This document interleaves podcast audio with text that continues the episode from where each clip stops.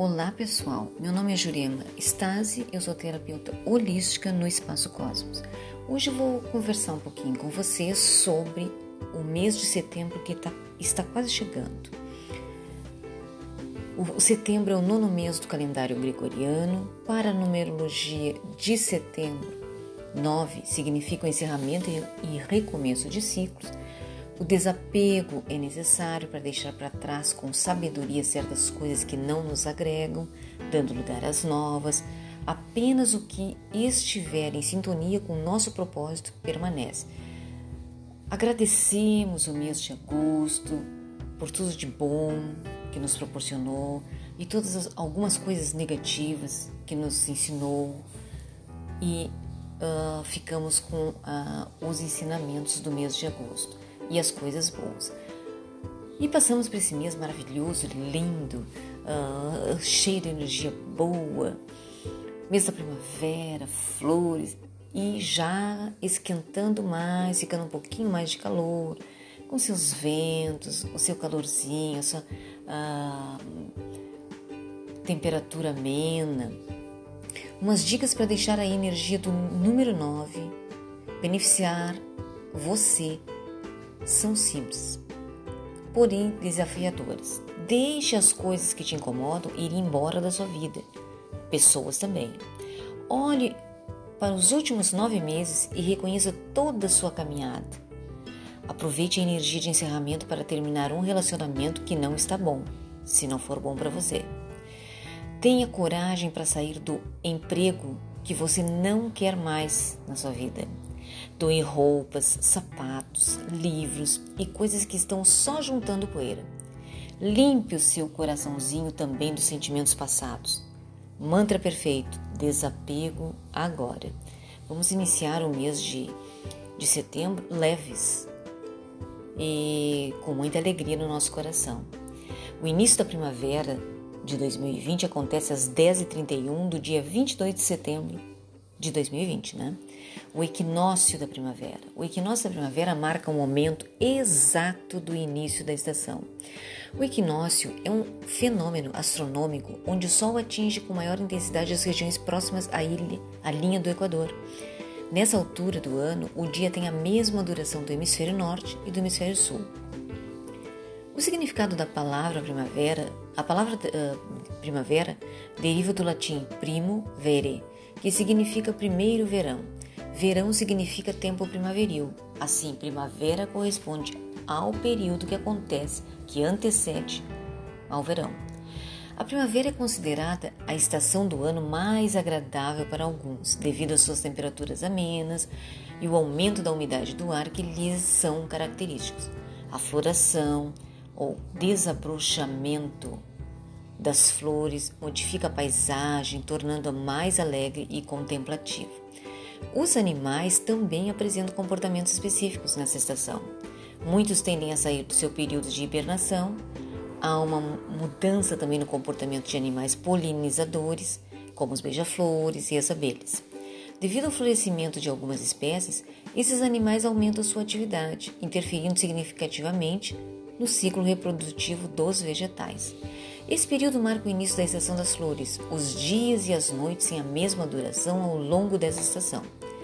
As chuvas costumam uh, ser frequentes nos fins de tarde ou no período noturno e intensificam-se intensificam na medida em que o verão aproxima-se. Por esse motivo, também muitas pessoas costumam dizer que durante a primavera o clima fica mais agradável. O regime de chuvas nessa estação favorece o florescimento de diversas espécies de plantas, fazendo com que as paisagens que antes encontravam-se secas ganhem cores, especialmente a cor verde, ganhe vida. Algumas espécies de flores destacam-se nessa estação: girassóis, hortênsias, hibiscos, violetas, dama da noite, jasmim estrela, rosas, orquídeas, tulipas. Nessa estação, o clima é mais ameno, ou seja, não tão quente quanto no verão e nem muito frio como no inverno. Essa época é muito apreciada por boa parte das pessoas, pois a natureza fica mais colorida, com flores de variados tipos. Por conta disso, é um período conhecido também como Estação das Flores. primavera para os orientais. Haru é primavera em japonês. Para os orientais, primavera significa início de novo ciclo. Surgem os primeiros ventos quentes, a neve e o gelo começam a derreter, os rios voltam a correr, nascem as primeiras folhas da grama do campo, e é época das flores, do acasalamento dos animais e o momento de iniciar o plantio. É durante a primavera que se inicia a plantação de arroz, alimento principal e sagrado dos japoneses. Uma das suas características principais é o clima ameno na parte, na maior parte do Japão, e o desabrochar de diversas flores, especialmente as flores de ameixeira e o sakura, flores de cerejeira, que começam a florescer do sul ao norte gradualmente. Nessa época, é comum as famílias fazerem várias atividades ao ar livre por causa do clima agradável. É a estação mais aguardada pelos japoneses, que costumam dizer que o ano só começa de verdade quando a primavera chega e o inverno dá o seu adeus. Junto com a primavera começam muitas atividades, como início às aulas. A temperatura varia de acordo com a região, em torno de 16 a 20 graus, lá no Japão. Um dos costumes mais populares em todo o Japão durante a primavera é o Hanami, visualização das flores de sakura, as belas tulipas e glicínias desabrocharem em diversos parques e jardins espalhados pelo Japão. Os três meses da temperatura de primavera trazem a revitalização de todas as coisas na natureza. É o momento do nascimento.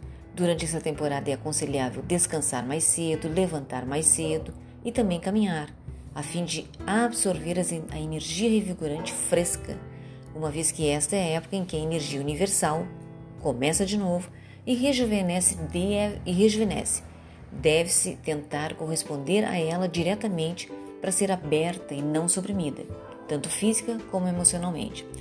Os órgãos associados são, prima, em relação à primavera são fígado e vesícula biliar.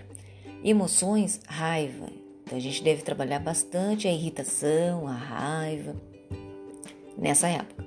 Doenças que podem surgir, alergias, congestão no peito, sangramento nasal, coceira nos olhos. E quais alimentos consumir? Folhas verdes, legumes, frutas cítricas, pera, uva, maçã, aipo, cenoura.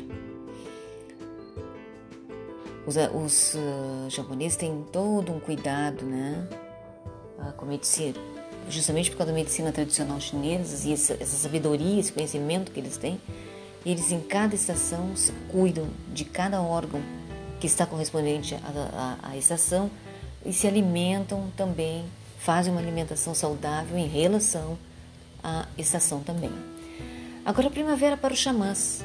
O leste é realmente o lugar do renascer, uma época onde todas as coisas são possíveis. Tempo de despertar. O leste traz consigo a eterna promessa da primavera.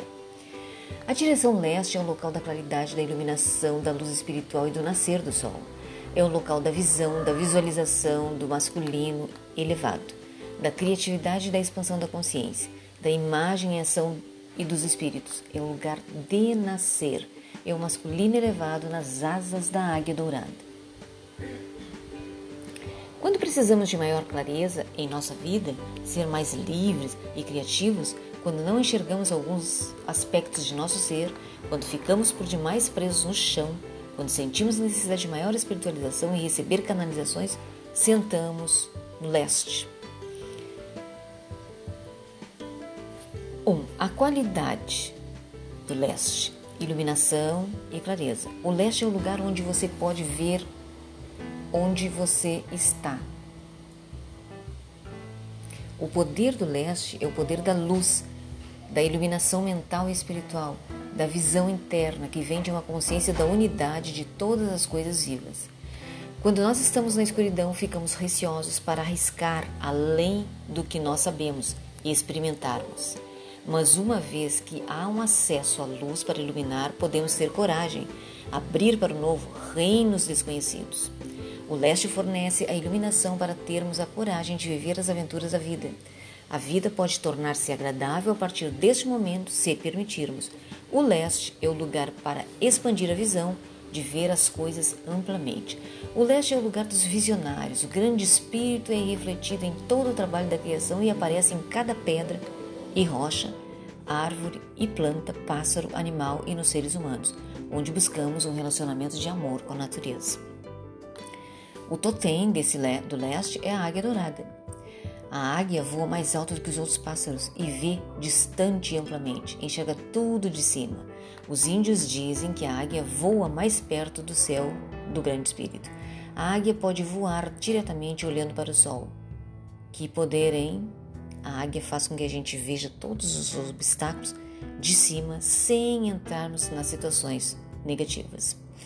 O elemento desse uh, do leste é o fogo. O fogo é a energia radiante do universo, a faísca de vida, em nível humano é expresso no entusiasmo. O fogo é um elemento muito poderoso. Seus resultados manifestam a expansão, a atividade elementar do fogo de nossas, nosso sistema digestivo que torna possível a disponibilidade das substâncias que fornecem o calor e a energia para nossos corpos. As chamas trazem um sentimento de satisfação e o bem-estar. O fogo energiza e purifica, mas pode igualmente ser destruidor e penetrante. De acordo com a sabedoria antiga, o universo inteiro é fogo no processo de transformação.